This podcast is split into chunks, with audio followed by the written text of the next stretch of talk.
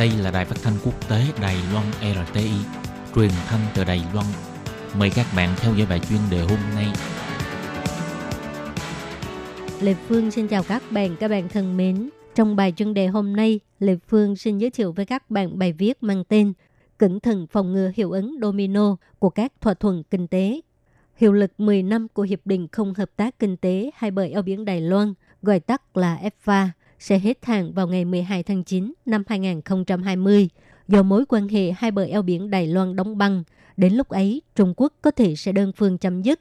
Bộ trưởng Bộ Kinh tế Thẩm Vinh Tân tuy nói rằng, cho dù không có FTA tác động đến nền kinh tế và thương mại Đài Loan chỉ khoảng 5%, nhưng một khi FTA mất hiệu lực thì sự ảnh hưởng tuyệt đối không chỉ là danh sách giảm thuế cho 539 sản phẩm, mà sẽ ảnh hưởng toàn diện đối với nền kinh tế thương mại nước ngoài và chính trị của Đài Loan, gây ra hiệu ứng domino. Hiệp định Hợp tác Kinh tế hai bờ eo biển Đài Loan được ký kết vào năm 2010. Phía Đài Loan được Trung Quốc cung cấp danh sách thu hoạch sớm, giảm thuế quan cho 539 sản phẩm trong ngành hóa dầu, dệt mây, máy móc, nông sản v.v. Hai bên vốn sẽ tiếp tục đàm phán ký kết hiệp định thương mại dịch vụ, hiệp định thương mại hàng hóa, nhưng do phong trào sinh viên Hoa Hướng Dương đã khiến cho vụ việc này bị ngưng lại. Hiệu ích thực chất của EFTA trong gần 10 năm nay chủ yếu là để giảm thuế quan cho hơn 500 sản phẩm. Theo thống kê cho thấy, một khi chấm dứt EFTA, Trung Quốc sẽ nâng cao thuế quan đối với sản phẩm trong ngành mây dệt, hóa dầu, cơ giới v.v. Có hơn 1 phần 3 doanh nghiệp suy nghĩ sẽ di dời ra nước ngoài để giảm chi phí thuê quan. Chấm dứt FTA đối với Đài Loan tuyệt đối không chỉ là giảm thuê quan, mà điều quan trọng hơn là Đài Loan sẽ trở nên cô lập hơn trong Hiệp định Thương mại khu vực và toàn cầu.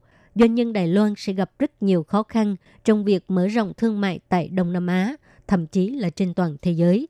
Đến năm 2014, Hiệp định Thương mại Tự do của các nước ký kết với nhau có khoảng 500 hiệp định. FTA mà Nam Hàn là đối thủ cạnh tranh chủ yếu của Đài Loan đã ký kết, chiếm 62,2% tổng khối lượng giao dịch các nước Singapore chiếm 76,4%, trong khi đó Đài Loan chỉ chiếm 9,7%. Tỷ lệ của Hàn Quốc và Singapore cũng tiếp tục tăng trong những năm gần đây.